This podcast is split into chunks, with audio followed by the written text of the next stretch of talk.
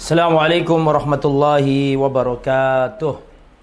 Innal hamdalillah nahmaduhu nasta'inuhu wa nastaghfiruh wa min shururi anfusina wa min sayyiati a'malina. Man yahdihillahu fala mudilla lah wa man yudlil fala hadiyalah. Wa asyhadu an la ilaha illallah wahdahu la وأشهد أن محمدا عبده ورسوله لا نبي ولا رسول بعده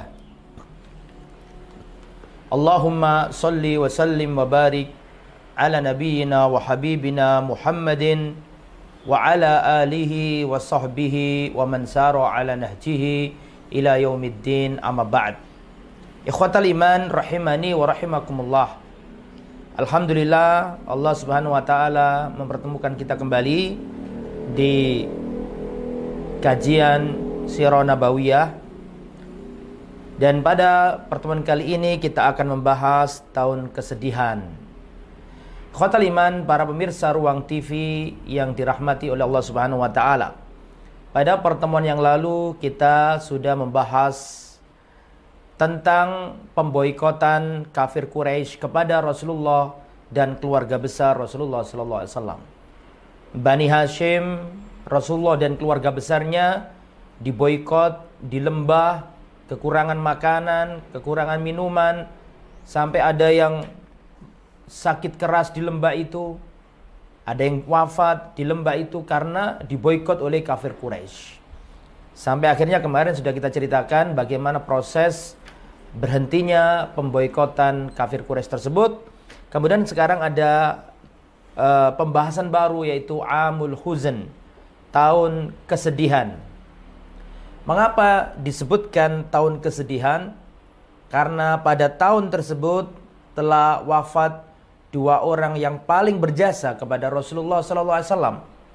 Dan itu terjadi pada 10 tahun masa kenabian 10 tahun masa kenabian berarti Rasulullah umur 50 tahun.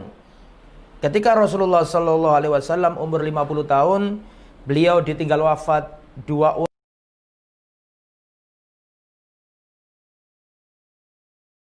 orang yang paling menyayangi beliau, dua orang yang paling berjasa dalam hidup dan dakwah beliau.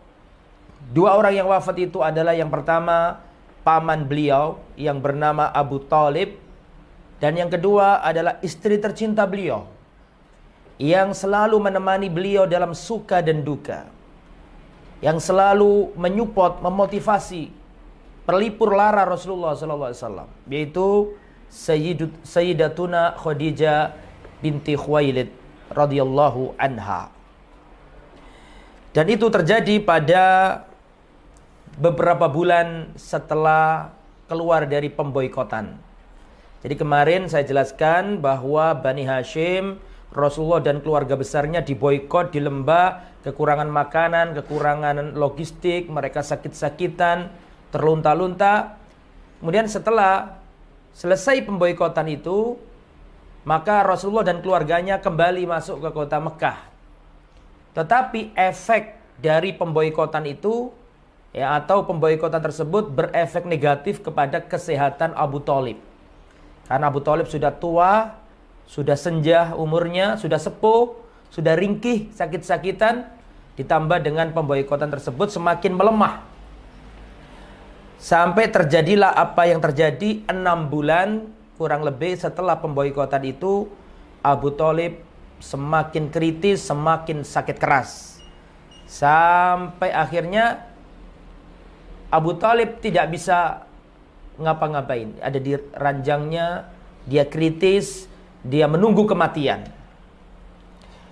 Di saat itulah didatangi Rasulullah SAW dalam hadis yang sahih dari Sa'id ibn Sayyib anna Aba Talibin lamma hadarathu al-wafa dakhala alaihi an-nabiy sallallahu alaihi wasallam. Ketika Abu Talib paman beliau sakit keras menunggu datangnya kematian, maka datanglah Rasulullah sallallahu alaihi wasallam. Wa ingdahu Abu Jahlin. Dan pada waktu itu di sisi Abu Talib ada Abu Jahal. Faqala Rasulullah sallallahu alaihi wasallam maka Rasulullah mendatangi sang paman dan Rasulullah mengatakan, "Ai ammi, qul la ilaha illallah kalimatan kalimatun au kalimatan uhajulaka biha indallah."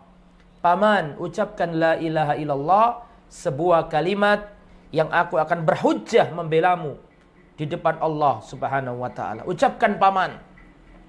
Itu kondisi Abu Talib sangat parah, ya. Faqala Abu Jahlin wa Abdullah bin Abi Umayyah. Ketika Rasulullah menuntun pamannya, paman ucapkan la ilaha illallah paman. Sebuah kalimat yang kau, kau kalau engkau mengucapkannya, aku akan membelamu pada hari kiamat. Ucapannya Nabi langsung disaut sama Abu Jahal. Dan Abu Jahal mengatakan, Ya Aba Talibin, atarghabu an millati Abdul Muttalib? Wahai Abu Talib, apakah kamu itu benci dengan ajaran bapakmu Abdul Muttalib? Apakah kau ingin meninggalkan ajaran nenek moyangmu? Kemudian ikut agama baru yang gak jelas ini? Maka bingung. Ketika Abu Talib kebingungan, maka Rasulullah mengulangi lagi. Ya ammi kulla ilaha illallah kalimatan uhajulaka biha indallah yaumal qiyamah. Paman ucapkan la ilaha illallah. Sebuah kalimat yang aku akan membelamu berhujjah di hadapan Allah untuk membelamu paman. Ucapkan paman. Maka Abu Jahal pun mengulangi lagi. Ya Abu Talib atarghabu an millati Abdul Muttalib. Hei Abu Talib, apakah kamu ingin meninggalkan ajaran bapakmu Abdul Muttalib, meninggalkan ajaran nenek moyangmu? Bingung. Sampai huwa ala millati Abdul Muttalib, dia mati di atas agama Abdul Muttalib, yaitu agama nenek moyangnya. Maka Rasulullah bersedih ketika melihat Paman yang ia cintai, paman yang melindunginya, paman yang telah menolongnya, paman yang telah merawatnya sejak kecil, sejak umur 8 tahun. Sampai Nabi umur 40 tahun dijadikan Nabi, Rasulullah berdakwah dilindungi oleh pamannya. Sampai 50 tahun, sampai umur 50 tahun Rasulullah SAW wafat pamannya dalam keadaan tidak mau mengucapkan la ilaha illallah.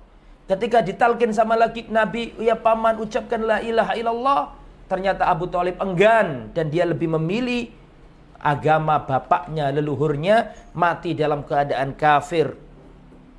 Maka Rasulullah bersedih dan Rasulullah mengatakan, "Ama wallahi ya ammi la astaghfiranna laka malam unha anhu."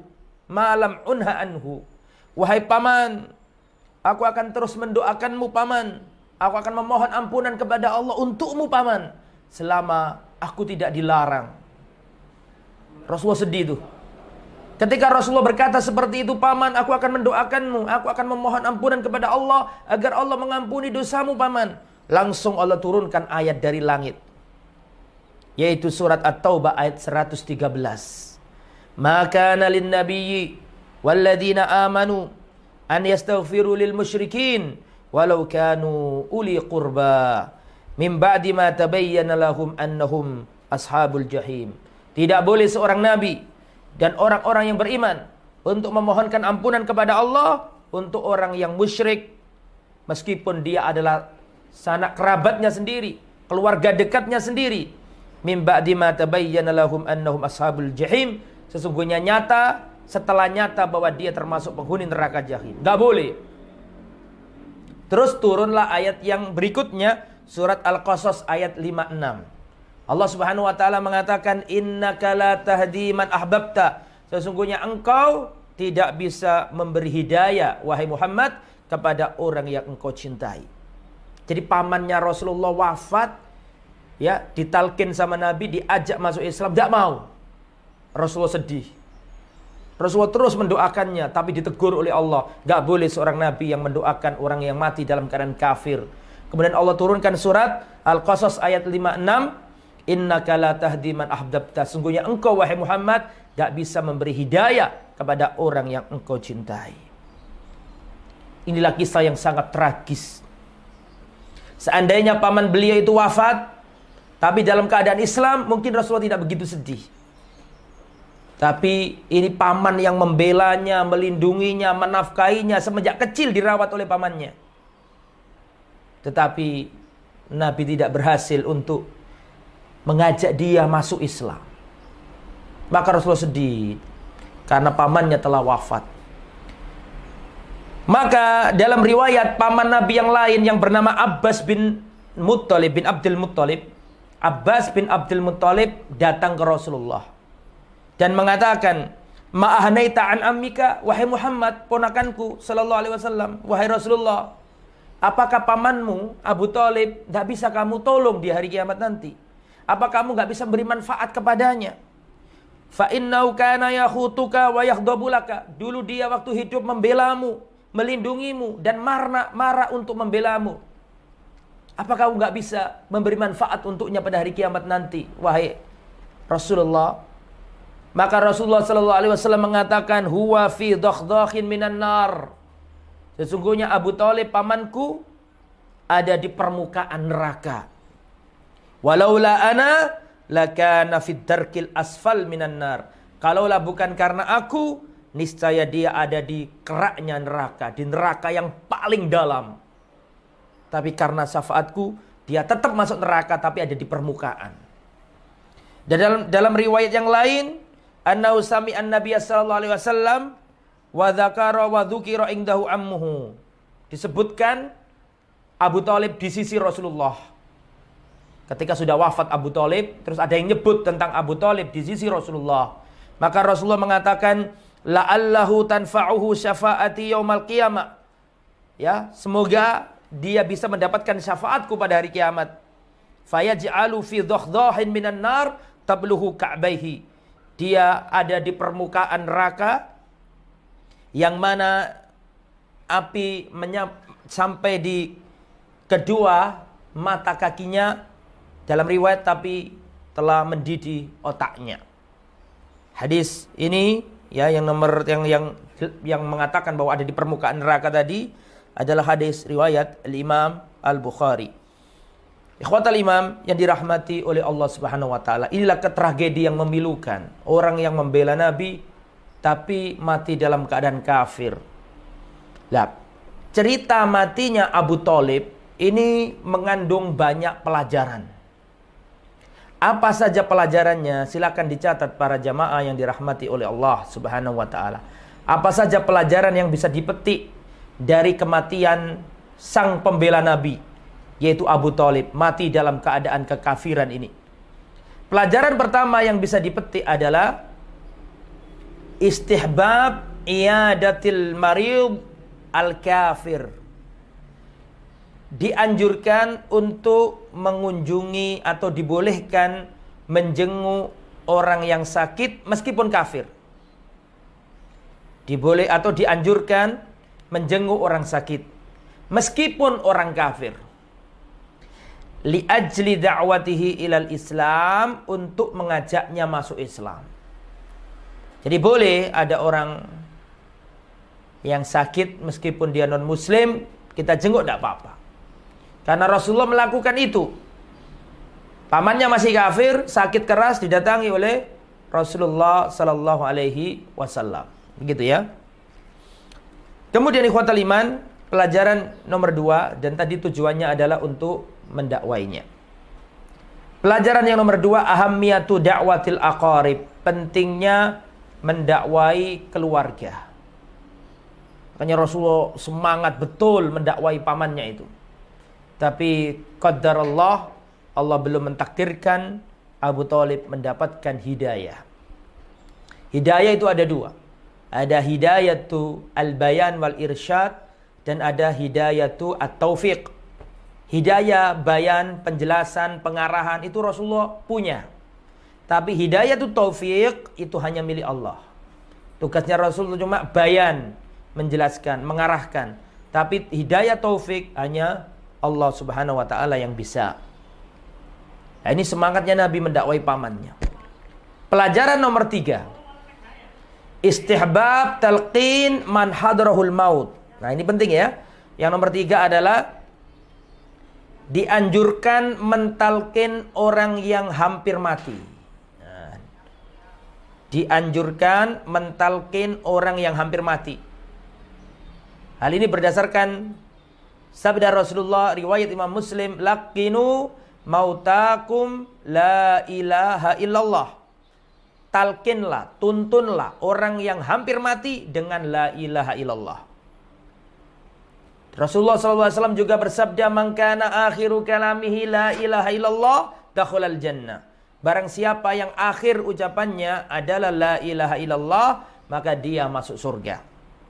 Maka dari itulah, kalau kita melihat orang yang sudah hampir wafat, hampir sakaratul maut, maka kita harus mentalkinnya dengan kalimat tauhid la ilaha illallah. Ini pelajaran yang nomor tiga. Mentalkin orang yang hampir mati. Dan lafaz talkin yang digunakan adalah kalimat la ilaha illallah. Ya, perhatikan, talqin yang diajarkan Nabi itu adalah kalimat la ilaha illallah. Jadi kalau panjenengan lihat ada orang yang sudah hampir wafat, ya, atau dalam keadaan sakaratul maut maka kita talqin la ilaha illallah tidak ditalkin dengan bismillah tidak ditalkin dengan subhanallah tidak ditalkin dengan alhamdulillah tidak ditalkin dengan al-fatihah tapi ditalkin dengan la ilaha illallah itu yang diajarkan oleh Rasulullah sallallahu alaihi wasallam jadi Apalagi nggak boleh ditalkin dengan Allah, Allah, Allah. Tidak, tidak ada zikir Allah, Allah, Allah, Allah, Allah, Allah. Tidak ada. Yang diajarkan Nabi tidak seperti itu. Adapun kalau ada orang yang hampir wafat, talkinnya khusus diajarkan Nabi, lakinu mautakum la ilaha illallah. Talkinlah orang yang hampir mati dengan la ilaha illallah. Itu pelajaran nomor tiga. Pelajaran yang nomor empat, ikhwatal iman yang dirahmati oleh Allah subhanahu wa ta'ala Pelajaran yang dipetik dari kematian Abu Talib. Pelajaran nomor empat, Al-qarabatu la tazulu bil kufri. Kekerabatan tidak hilang karena kekafiran. Meskipun pamannya Nabi itu kafir, tapi Nabi datang dan Nabi mengatakan, Ya ammi, wahai pamanku. Rasulullah manggilnya tetap pamanku. Rasulullah tidak mengatakan, wahai Abu Talib. Katakan la ilaha illallah. Nabi nggak ngomong gitu. Tapi Nabi mengatakan, Ya ammi, wahai pamanku. Itu dalil bahwa kekerabatan gak hilang. Meskipun ada kekafiran di situ. Umar bin Khattab, meskipun Khattab gak masuk Islam misalnya. Ali bin Abi Thalib, meskipun Abu Thalib itu gak masuk Islam. ya Kerabat tetap kerabat, bapak tetap kerab, tetap bapak. Meskipun bapaknya kafir, tetap bapak. Ya al-qarabatu la tazulu bil kufri. Kekerabatan gak hilang karena kekafiran. Ya, jadi Nabi tetap memanggil paman meskipun pamannya nggak masuk Islam. Kemudian pelajaran yang nomor lima dari kematian Abu Talib ini adalah adomatu kalimati tauhid la ilaha illallah. Keutamaan dan keagungan kalimat tauhid. Sampai-sampai Allah jadikan kalimat ini adalah kalimat untuk talqin, bukan kalimat yang lain. Nabi tidak mengatakan paman ucapkan bismillah, Nabi nggak ngomong gitu. Nabi nggak mengatakan paman ucapkan Allahu Akbar, enggak. Nabi nggak mengatakan ya wahai paman ucapkanlah talbiyah, la. Tapi yang diucapkan wahai pamanku ucapkan la ilaha illallah. Kenapa? Karena la ilaha illallah ini kuncinya surga. Tidak bisa orang masuk surga kecuali harus mengucapkan dahulu la ilaha illallah. Man mata wa huwa ya'lam annahu la ilaha illallah dakhulal jannah. Barang siapa mengerti, mengimani la ilaha illallah, tiada yang berat disembah selain Allah, dakhulal jannah. Dan la ilaha illallah ini juga kuncinya syafaat. Abu uh, Abu Hurairah pernah bertanya ke Rasulullah, "Ya Rasulullah, man as'adun nasi bi syafaatika yaumal qiyamah?" Pama ya Abu ya Rasulullah ya Ya Rasulullah, man as'adun nasi bi syafaatika yaumal qiyamah. Abu Hurairah bertanya ke Rasulullah, "Ya Rasulullah, siapakah manusia yang paling bahagia mendapatkan syafaatmu pada hari kiamat?" Siapa orang yang paling beruntung mendapatkan syafaatmu pada hari kiamat ya Rasulullah? Maka Rasulullah menjawab, As'adun nasi bi syafaati yaumal qiyamah Man qala la ilaha illallah khalisan fi qalbihi. Orang yang paling beruntung bahagia mendapatkan syafaatku pada hari kiamat adalah orang yang mengucapkan la ilaha illallah khalisan dengan ikhlas murni tulus jernih dari hatinya tidak ada kesyirikan. Itu saking agungnya kalimat la ilaha illallah. Makanya sebelum Abu Talib wafat, yang diminta Rasulullah dari Abu Talib adalah agar Abu Talib mengucap la ilaha illallah. Seandainya Abu Talib mengucap la ilaha illallah, dapat syafaat Nabi, insya Allah masuk surga. Tapi karena nggak mengucap la ilaha illallah, nggak bisa ditolong. Makanya Nabi mengatakan, Ya ammi kul la ilaha illallah kalimatan asyhadu laka biya indallah yaumal qiyamah. Paman ucapkan la ilaha illallah. Sebuah kalimat yang aku akan membelamu di hadapan Allah pada hari kiamat. Tapi pamannya nggak ngucap itu, maka Nabi nggak bisa bela pada hari kiamat. Nggak bisa bela, karena itu kuncinya syafaat. Selama kuncinya belum ada, nggak bisa diberi syafaat untuk uh, masuk surga nggak bisa.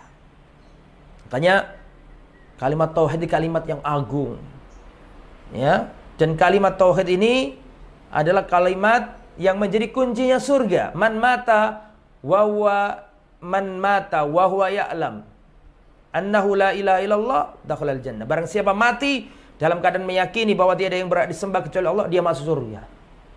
Makanya kita harus semangat dalam bertauhid ini. Kemudian ikhwatal iman, pelajaran berikutnya yaitu pelajaran yang nomor uh, pelajaran nomor 6 ya sekarang ya. Coba kita lihat terakhir tadi nomor berapa? Pelajaran terakhir tadi pelajaran nomor 5 keagungan atau agungnya kalimat tauhid. Berarti sekarang pelajaran nomor 6. Taib. Pelajaran yang nomor 6 yang bisa dipetik adalah La tanfa'ut ta'atu tidak bermanfaat ketaatan ma'asyirik dengan kesyirikan. Nah, ini ya. Ini pelajaran nomor berapa? Pelajaran nomor 6. Tidak bermanfaat ketaatan amal soleh tanpa ada eh, jikalau bersama syirik. Seperti yang dilakukan oleh Abu Talib. Abu Talib ini amalnya banyak. Membela Nabi, ngasih makan Nabi, merawat Nabi, ya, membackup Nabi, melindungi Nabi, tapi karena dia nggak punya tauhid, ya hancur, nggak ada manfaatnya.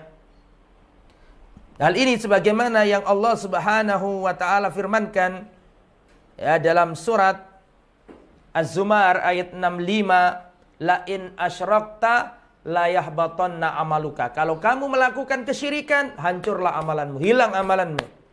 Sia-sia amalanmu, nggak ada manfaatnya. Karena apa? Karena syirik. Lah Abu Talib ini, Masya Allah, ya coba kita bayangkan. Merawat Nabi semenjak Nabi umur 8 tahun. Nabi 8 tahun yatim piatu, dirawat sama Abu Talib. Kita tahu bagaimana pahala orang yang merawat anak yatim. Apalagi ini tidak sekedar anak yatim, anak yatim yang jadi nabi. Nah, Abu Talib itu merawat. Padahal Rasul mengatakan, Ana wa kafil yatimi kahataini fil jannah. Aku dan orang-orang yang nyantuni anak yatim itu bersama di surga. Lah, ini Abu Talib merawat anak yatim piatu yang jadi nabi nanti. Seandainya dia ini masuk Islam, pahalanya sangat banyak sekali. Tapi karena dia nggak masuk Islam, maka nggak bermanfaat. Makanya dikatakan latan fa'uto'atu ma'asyirik. Tidak bermanfaat segala ketaatan kalau orangnya melakukan kesyirikan. Surat Az-Zumar ayat 65. La in asyrakta la yahbatanna amaluka. Kalau kamu melakukan kesyirikan, maka hancurlah amalan. Ini pelajaran yang nomor 6. Kemudian ikhwatal iman yang dirahmati oleh Allah Subhanahu wa taala. Pelajaran nomor 7 sekarang. Pelajaran dari peristiwa kematian Abu Talib. Pelajaran yang nomor 7 adalah khuturatu ashabis su' Au al-hadar min suhbatil asrar. Bahaya teman yang jelek. Bahaya teman yang rusak. Karena orang yang rusak tidak ingin temannya jadi baik. Seperti kisahnya Abu Talib tadi. Rasulullah datang berharap dan semangat agar pamannya masuk Islam. Maka Rasulullah mengatakan, Ya ammi kulla ilaha illallah kalimatan uhajulaka biya indallah yaumal qiyamah. Wahai paman, ucapkan la ilaha illallah, sebuah kalimat yang aku akan bersaksi membelamu, berhujjah di hadapan Allah untuk membelamu paman. Tapi langsung disaut sama Abu Jahal. Abu Jahal mengatakan, Ya Abu Talib atarghabu an millati Abdul Muttalib. Wahai Abu Talib, apakah kamu itu benci dengan ajaran bapakmu sendiri Abdul Muttalib? Apakah kamu benci dengan ajaran nenek moyangmu? Dan mau ikut agama baru yang gak jelas ini miliknya ponakanmu ini? Nah gitu kan?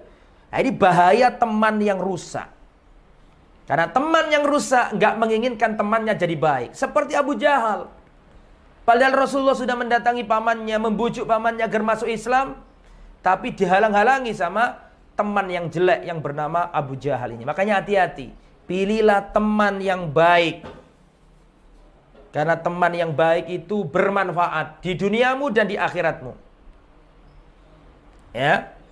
Ar-rajulu ala dini khalilihi. Seseorang itu berada di atas agama teman dekatnya. Falyandur ahadukum man yukhalil. Maka lihatlah salah seorang di antara kalian dengan siapa dia berteman. Karena teman itu akan mempengaruhi temannya. Masih ingat gak kisah ada orang membunuh 99 nyawa? Dia ingin bertobat, datang ke seorang ahli ibadah. Dia ditanyakan kepadanya, apakah bisa tobat yang membunuh 99 nyawa ini? Kata ahli ibadah ini gak bisa tobat dia. Maka si pelaku masih itu heran loh, saya pengen tobat kok gak boleh? Ya dibunuh sekalian jadi 100. Membunuh 100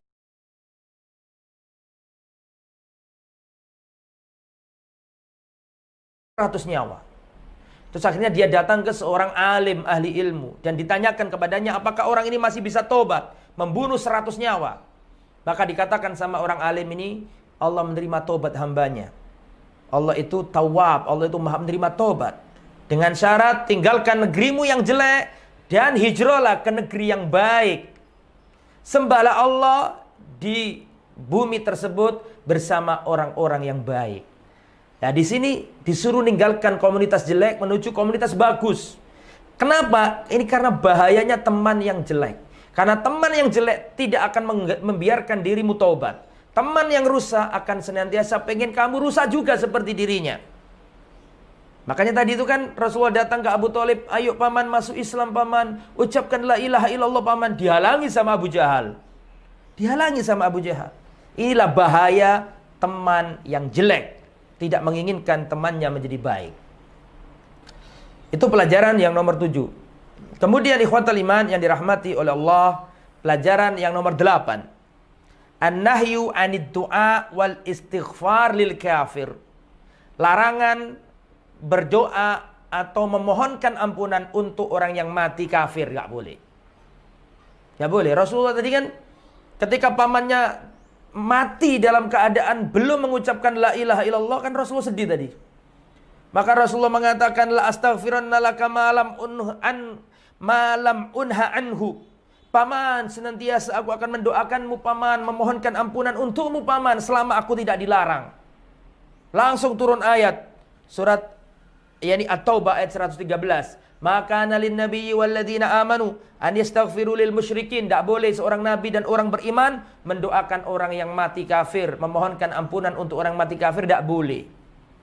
Dilarang. Nah, ini dalil bahwa tidak diperbolehkan mendoakan orang yang mati dalam kekafiran tak boleh ya. Zaron Nabi sallallahu alaihi wasallam qabra ummihi Rasulullah pernah mengunjungi kuburan ibunya, ibundanya beliau. Wa abka man khawlahu dan Rasulullah membuat menangis orang-orang yang ada di sekitarnya. Faqala Rasulullah berkata, Ista'dantu rabbi fi an astaghfirullah. Aku meminta izin kepada Allah supaya aku diperbolehkan minta ampun, minta ampunan untuk ibundaku yang wafat ini. Falam yu'dhan li, aku tidak diizini oleh Allah wasta'dzantuhu fi an azura qabraha. Kemudian aku minta izin kepada Allah untuk mengunjungi kuburannya. Fa'udzinali baru aku diizinkan. Fazurul qabr fazuru al kubura. Bolehlah bagi kalian ziarah kubur fa innaha tudzakirul maut karena itu mengingatkan ke kalian fa innaha tudzakirul mauta karena uh, ziarah kubur itu bisa mengingatkan kalian uh, kematian, mengingatkan kematian. Hadis riwayat Imam Muslim.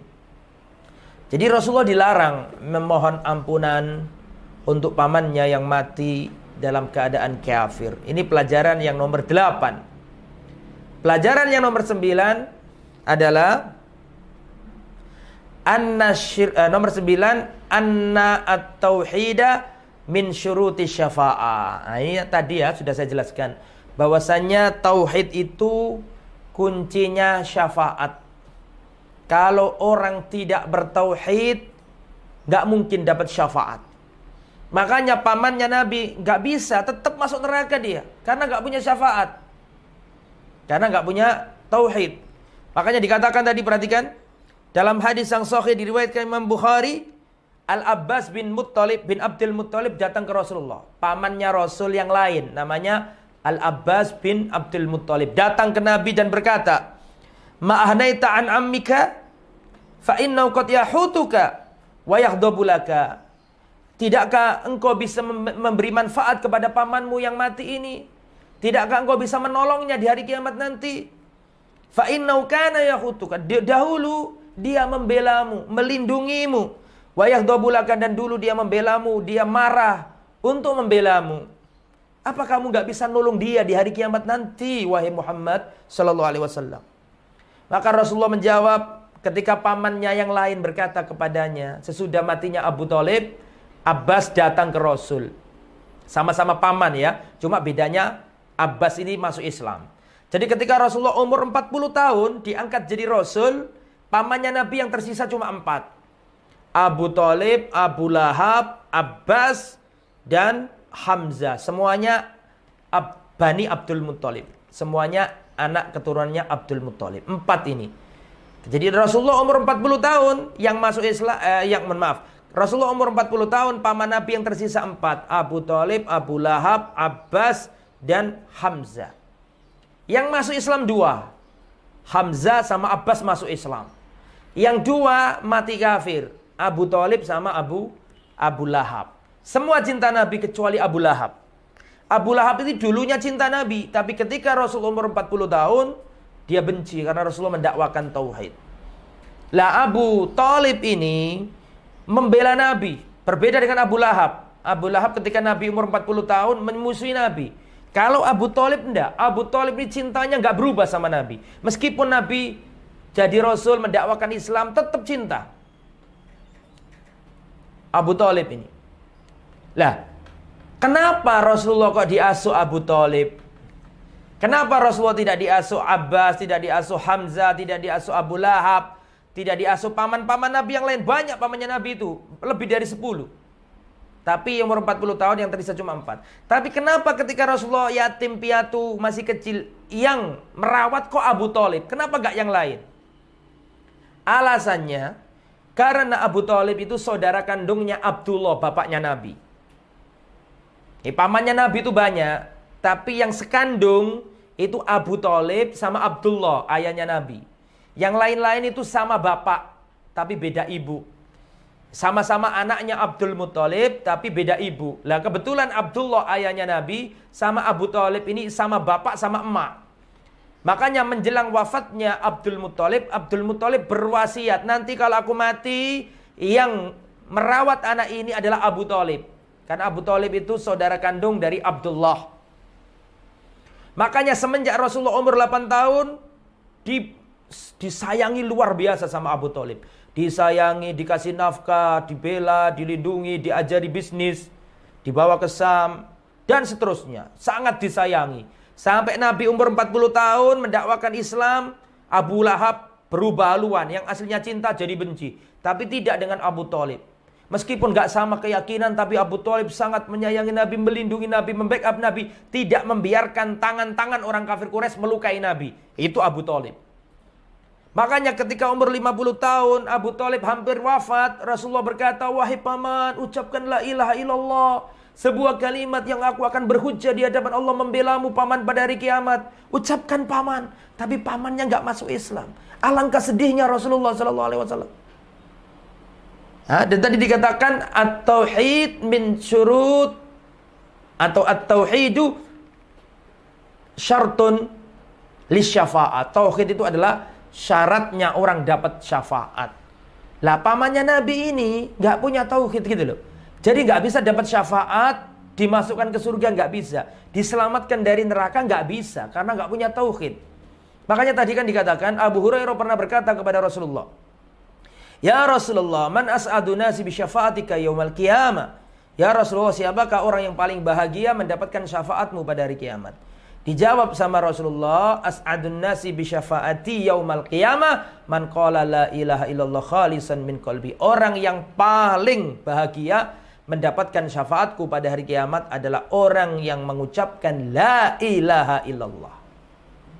Tapi pamannya nggak bisa mengucapkan la ilallah. La ilaha illallah khalisan min qalbihi. Taib, ikhwatal iman yang dirahmati oleh Allah Subhanahu wa taala. Jadi ikhwatal iman itu adalah pelajaran yang nomor 9 ya. Sekarang pelajaran yang nomor 10. Khuturatu ta'assub bil aba, bahaya fanatik terhadap ajaran nenek moyang. Bahaya ta'assub dengan ajaran nenek moyang. Ini bahaya sekali. Ta'assub dengan ajaran nenek moyang ini. Makanya Abu Talib gak bisa masuk Islam. Kenapa gak bisa masuk Islam? Karena dia itu fanatik terhadap ajaran bapaknya. Allah Subhanahu wa taala berfirman dalam surat Al-Baqarah ayat 170, "Wa idza qila lahum ma anzalallah qalu bal nattabi'u ma alfayna alaihi aba'ana." Wa idza qila lahum ma anzalallah qalu bal nattabi'u ma alfayna alaihi aba'ana. Apabila dikatakan kepada mereka, "Ayo beriman kepada Allah, beriman kepada apa yang Allah turunkan, mengikuti Al-Qur'an, mengikuti sunnah Nabi." Mereka mengatakan, "Bal nattabi'u ma alfayna alaihi aba'ana." Cukuplah bagi kami mengikuti apa yang kami jumpai dari mbah buyut kami, dari nenek moyang kami. Mereka nggak mau. Sama dengan Abu Talib. Ketika diajak Nabi, ayo masuk Islam paman. Ucapkan la ilaha illallah. Maka Abu Jahal berkata, apakah kamu itu benci sama ajaran nenek moyangmu? Nah itu loh hebatnya Abu Jahal. Untuk menyesatkan orang. Ya Abu Jahal itu ngerti. Ada hal yang nggak akan ada hal yang tidak akan berkutik Abu Talib itu di depannya. Makanya alasan yang dipakai oleh Abu Jahal adalah alasan nenek moyang. Ya Abu Talib, apakah kamu itu benci dengan ajaran nenek moyangmu? Ajaran bapakmu? Pasti nggak bisa. Gitu. Makanya ngerti Abu Jahal ini. Hal yang paling bisa menyesatkan ajaran nenek moyang. Sama kalau sekarang kan gitu. Kalau nggak ikut acara gini nanti matimu kayak kucing. ditakut-takuti ya supaya nggak supaya nggak mau ikut yang yang baik dan yang benar. Nah, kemudian ikhwatal iman itu pelajaran yang nomor eh, uh, 10 ya, bahayanya ta'assub kepada nenek moyang. Allah Subhanahu wa taala memilih Salman Al-Farisi yang jauh dari negeri Persia dipilih oleh Allah. Kenapa? Karena Salman itu nggak ta'assub. Kalau ditanya Nggak fanatik dengan nenek moyangnya, nggak fanatik. Padahal bapaknya Salman ini pembesar bangsawan di negaranya. Tapi dia nggak bangga dengan nenek moyangnya, maka dia gampang masuk Islam. Berbeda dengan Abu Talib. Abu Talib ini ya Allah hidup sama Nabi, ngerti mukjizatnya Nabi, ngerti akhlaknya Nabi, luar biasa. Tapi tetap nggak bisa masuk Islam. Karena apa? Karena asub dengan ajaran nenek moyang. Pelajaran yang terakhir nomor 11 al-hidayatu biadillah. Hidayah ada di tangan Allah. Padahal ini Rasulullah. Rasulullah itu tutur bahasanya bagus, akhlaknya bagus. Kalau baca Al-Quran paling merdu sedunia. Rasulullah juga akhlaknya luar biasa. Itu saja gak bisa membuat pamannya masuk Islam. Gak bisa. Itu dalil bahwa hidayah ada di tangan Allah. Hidayah ada di tangan Allah Subhanahu wa taala. Itulah ya. Ini kisah sedih yang pertama ini terjadi pada tahun 10 kenabian ya atau ketika Nabi umur 50 tahun. Kemudian ikhwatal iman yang dirahmati oleh Allah Subhanahu wa taala. Sesudah kejadian itu, maka selang beberapa hari, eh mohon maaf, selang serang selang dua bulan, tiga hari, ya banyak riwayat. Di antara riwayat mengatakan setelah wafatnya Abu Talib dua bulan tiga hari wafatlah Ummul Mukminin apa namanya Khadijah Al-Kubra, Khadijah bintu Khuwailid. Jadi Rasulullah sedih ditinggal mati pamannya yang membela dan melindungi. Setelah itu Rasulullah sedih lagi. Eh, beberapa bulan, ya dua bulan kurang lebih, Rasulullah ditinggal wafat sang kekasih tercinta yaitu Khadijah. Pada bulan Ramadan, tahun 10 masa kenabian. Jadi Rasulullah umur 50 tahun. Dan pada waktu itu umurnya Khadijah adalah 65 tahun. Umurnya Khadijah 65 tahun, umurnya Rasulullah 50 tahun. Ikhwatal iman yang dirahmati oleh Allah Subhanahu wa taala dan kita tahu Khadijah adalah orang yang mendermakan seluruh hartanya, nyawanya untuk Rasulullah. Khadijah ini tidak pernah ya mundur selangkah dari membela Nabi, tidak pernah. Semua hartanya semua didedikasikan untuk dakwah Islam. Khadijah selalu menyertai Nabi dalam suka dan duka. Khadijah adalah orang yang paling beriman pertama kali sebelum manusia di jagat raya ini iman kepada Rasulullah. Dan Rasulullah ini tidak pernah melupakan, kebaikan Khadijah. Meskipun Khadijah sudah wafat. Setelah itu Rasulullah nikah dengan banyak wanita. Bahkan ada yang masih gadis, cantik-cantik istrinya Nabi. Tapi Rasulullah tidak pernah melupakan Khadijah. Rasulullah selalu mengatakan kalau punya makanan tolong kasihkan ke saudaranya Khadijah, tolong kasihkan ke temannya Khadijah. Selalu Rasulullah mengingat-ingat Khadijah di depan para istrinya. Sampai Aisyah pernah mengatakan tidak pernah aku cemburu ya kepada seorang wanita melebihi kecemburuanku kepada Khadijah. Saking cemburunya sampai Aisyah berkata, "Kenapa engkau ya Rasulullah selalu mengucapkan Khadijah, Khadijah, Khadijah? Seakan-akan gak ada wanita lain." Padahal Allah sudah menggantikan untukmu yang lebih muda, lebih cantik, lebih gadis darinya. Kenapa engkau selalu menyebutnya? Maka Rasulullah sallallahu alaihi wasallam mengatakan la wallahi Fima, Rasulullah mengatakan tidak apa namanya Khadijah adalah manusia yang pertama kali beriman kepadaku ketika seluruh manusia di jagat raya ini kafir terhadap aku. Khadijah adalah orang yang pertama kali mempercayai risalahku ketika seluruh umat manusia ini mendustakan ajaranku. Dialah orang yang mendermakan hartanya, nyawanya, semuanya untukku.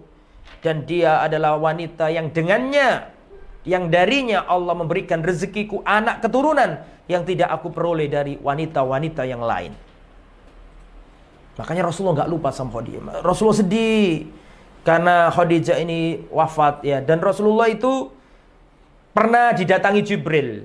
Ata Jibrila an-Nabiy sallallahu alaihi wasallam faqala Ya Rasulullah, hadhi Khadijatu qad atat ma'aha ina'un fihi idamun aw ta'amun aw syarabun fa idza hiya 'alaiha salam min rabbiha wa basyirha bi baitin fil jannati min qasabin la sahab wala nasab.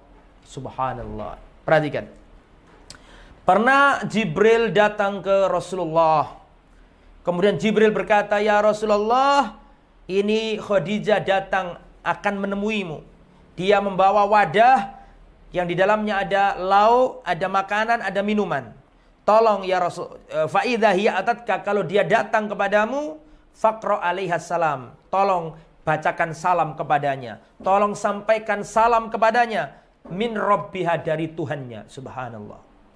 Jibril diutus Allah khusus untuk menyampaikan kepada Rasulullah apa? Menyampaikan apa? Menyimpa, menyampaikan salamnya Allah kepada Khadijah. Subhanallah.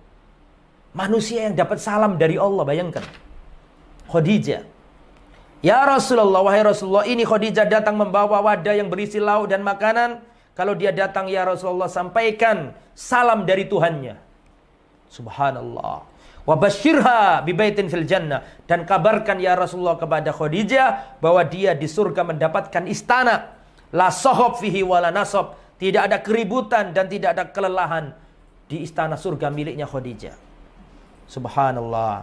Maka Rasulullah Shallallahu Alaihi Wasallam sedih ya karena itu di tahun yang sama di jarak yang dekat tidak berlangsung lama wafatlah Eh, dua orang yang paling berpengaruh dalam hidupnya Rasulullah yaitu Abu Talib paman yang seakan-akan menjadi ayah dan juga istri tercinta beliau itu Khadijah binti Khuwailid sehingga dua kejadian itu sangat membekas pada diri Rasulullah Sallallahu Alaihi Wasallam. Inilah yang disebut dengan tahun kesedihan ya atau tahun di mana Rasulullah berduka karena wafat dua orang yang paling beliau cintai. Nah setelah wafatnya dua orang ini maka semakin menjadi-jadi orang kafir Quraisy. Karena selama ini mereka mau melukai Nabi, nggak enak sama Abu Talib. Mau menyakiti Nabi, sungkan sama Abu Talib. Lah sekarang penjaganya Nabi sudah nggak ada. Maka sangat sadis mereka. Mereka mendatangi Rasulullah Sallallahu Alaihi Wasallam. Mereka menunggu Rasulullah sujud. Ketika Rasulullah sujud, mereka apa namanya melukai Nabi. Mereka melempari Nabi kotoran dan seterusnya. Datanglah Fatimah membersihkan kotoran itu. Ya, dan seterusnya. Jadi Rasulullah Shallallahu Alaihi Wasallam itu lama halaka Abu Talibin nalat Quraisyun min Rasulillah min minal adha malam tatma bi fi hayati Abi Talib. Setelah wafatnya Abu Talib, Quraisy mulai berani menyakiti Nabi yang mana dahulu mereka tidak berani menyakiti Nabi karena masih ada Abu Talib. Hatta i'tar hatta i'taradahu sayfuhu aw safihun min sufahaihi au min sufai Quraisyin. Jadi dulu orang-orang bodoh, orang-orang Quraisy itu mereka mendatangi Nabi dan melemparkan di, di wajahnya Nabi ini atau di kepalanya Nabi itu debu. Ya, fadahala baitahu wa turab ala ra'sihi. Rasulullah masuk rumah sedangkan kepala beliau penuh dengan debu. Faqamat ilai ikhdabanatihi maka datanglah salah seorang dari putri-putri beliau yang membersihkan Rasulullah yang penuh dengan kotoran tadi. Kemudian Rasulullah Shallallahu Alaihi Wasallam melihat putrinya nangis, melihat Rasulullah disiksa, melihat Rasulullah diperlakukan tidak adil, melihat Rasulullah diintimidasi, disakiti, maka putrinya nangis. Maka Rasulullah mengatakan la tabki ya bunayya, jangan engkau menangisiku wahai putriku. Fa innallaha mani'un abaka. Sesungguhnya Allah telah melindungi ayahmu, jangan kau menangis, jangan kau menangis. Dan Rasulullah dalam riwayat mengatakan Mana lat minni Quraisyun syai'an akrahu hatta mata Abu Talib. Tidak pernah kafir Quraisy yang melukai aku sampai wafatnya pamanku Abu Talib. Itu menunjukkan betapa kuatnya pengaruh Abu Talib. Semenjak Abu ada Abu Talib, tak ada yang berani menyakiti Rasulullah SAW. Tapi ketika uh, Abu Talib wafat, maka yang sebelumnya mereka malu-malu, sebelumnya mereka takut, sekarang mulai terang-terangan mereka melukai Rasulullah Sallallahu Alaihi Wasallam. Ah, kemudian ikhwatal iman, Rasulullah dalam kondisi uh, apa namanya membujang atau Rasulullah Sallallahu Alaihi Wasallam tidak punya istri pada waktu itu karena istri beliau sudah wafat.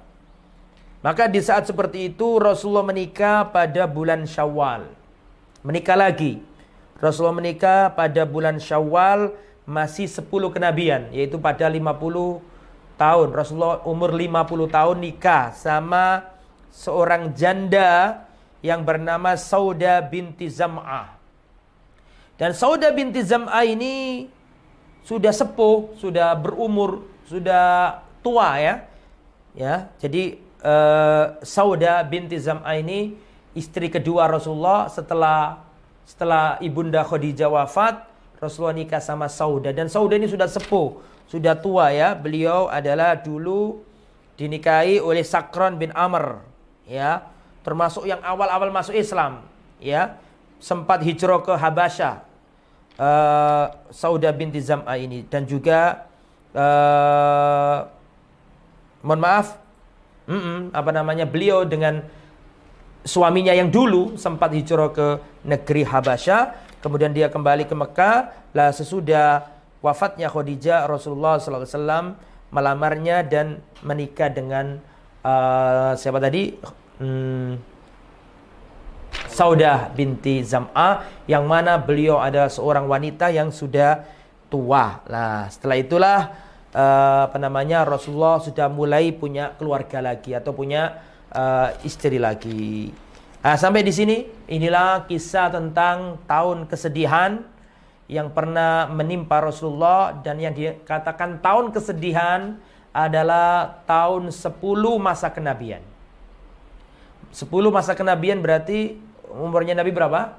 50 tahun. Jadi ketika Rasulullah berdakwah 10 tahun di kota Makkah dan umurnya Nabi 50 tahun, di situlah Rasulullah kehilangan dua orang yang paling beliau cintai, yaitu Khadijah binti Khuwailid dan juga paman beliau yaitu yang bernama Abu Thalib. Wallahu a'lam bishawab. Selanjutnya kalau ada pertanyaan kami persilakan. Jika ada.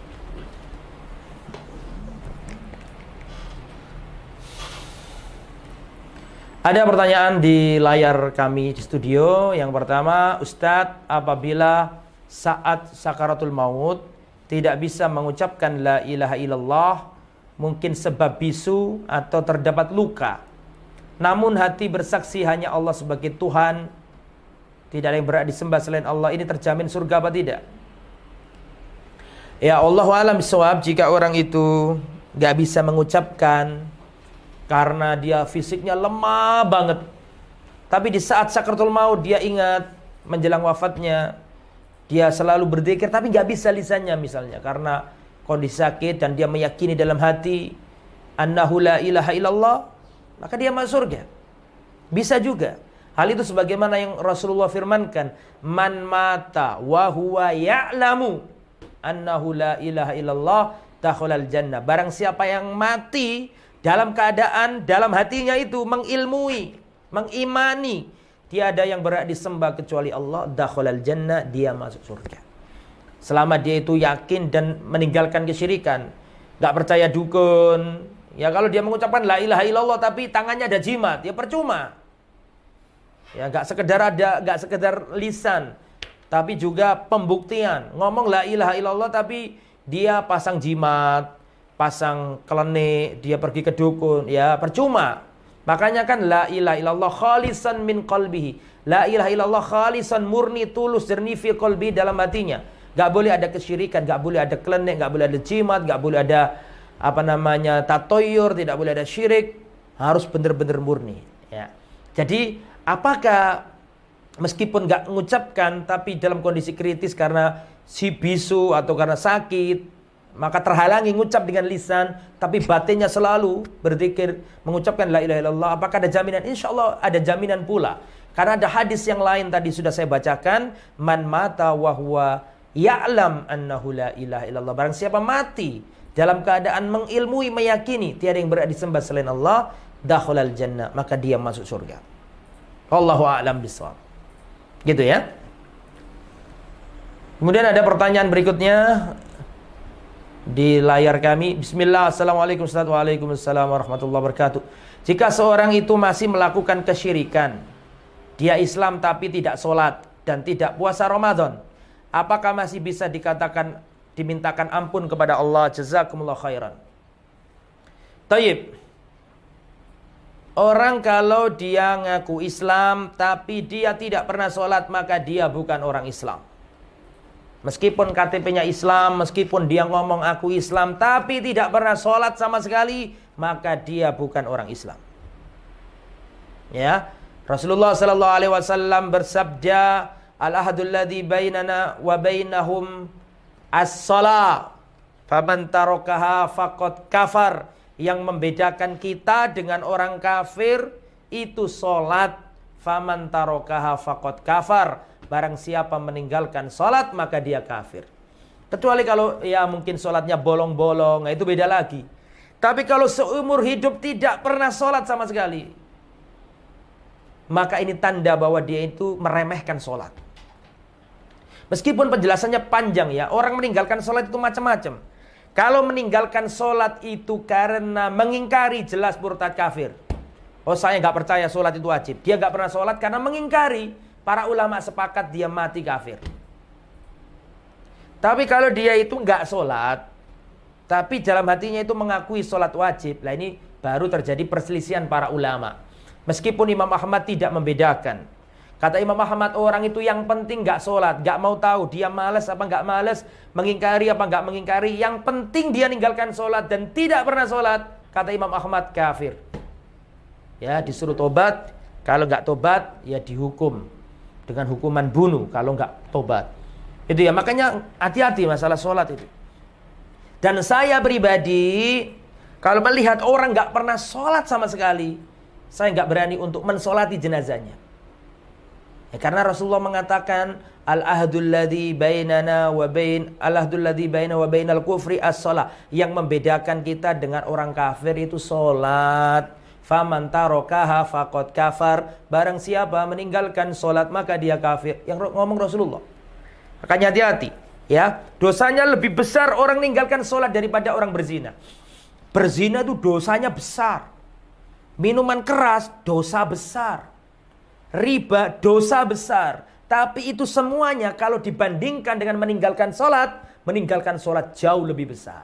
Makanya saya itu heran kalau ada orang ngomong, Masya Allah ya orang ini ya, dia ini meskipun gak sholat tapi baik orang. Tidak ada, tidak ada orang gak sholat baik. Gak ada orang gak sholat terus baik, gak ada. Karena dosanya lebih dahsyat meninggalkan sholat daripada dosa-dosa yang kita sebutkan tadi. Ya, jadi hati-hati masalah sholat jangan disepelekan. Ya, makanya kalau orangnya tidak pernah sholat sama sekali, tidak pernah puasa sama sekali, apalagi ditambah melakukan kesirikan, oh sudah, kita nggak berani untuk mendoakannya. Allahu a'lam bisawab. Sudah. Terima kasih Ikhwatul dan uh, Ruang TV yang dicintai oleh Allah Subhanahu wa taala jamaah uh, dan juga para pemirsa Fadlan Farms Official yang kami cintai. Demikian apa yang disampaikan. Terus simak kelanjutannya Sirah Nabawiyah supaya kita kenal Rasulullah, supaya dekat sama Rasulullah, supaya tahu perjuangan Rasulullah sehingga kita bisa meneladani dakwanya, akhlaknya, perilakunya, bagaimana kasih sayangnya Rasulullah kepada umat ini kita nggak bisa menjiwai sebelum kita benar-benar mengikuti dan menyimak betul kisah dan sirah beliau. Semoga ini menambah semangat kita untuk mengenal Rasulullah dari dekat dan menambah kecintaan kita kepada Rasulullah Sallallahu Alaihi Wasallam. Ya, orang itu akan dikumpulkan kepada orang yang dicintainya. Orang akan dikumpulkan dengan orang yang dicintainya. Kalau kita mencintai Rasulullah, insya Allah kita akan dipertemukan oleh Allah dengan Rasulullah Sallallahu Alaihi Wasallam. Demikian apa yang bisa disampaikan. Terima kasih banyak. Jazakumullah khair ala husni istimaikum. InsyaAllah nuwasil kalamana fil liqa'alati akan kita lanjutkan pada pertemuan yang akan datang. Subhanakallahumma bihamdika. Syadu la ilaha illa anta astaghfiruka wa atubu ilaik. Wassallallahu ala nabina Muhammad wa ala alihi wa sahbihi ajma'in. Wa akhiru da'wana anilhamdulillahi rabbil alamin. Wassalamualaikum warahmatullahi wabarakatuh.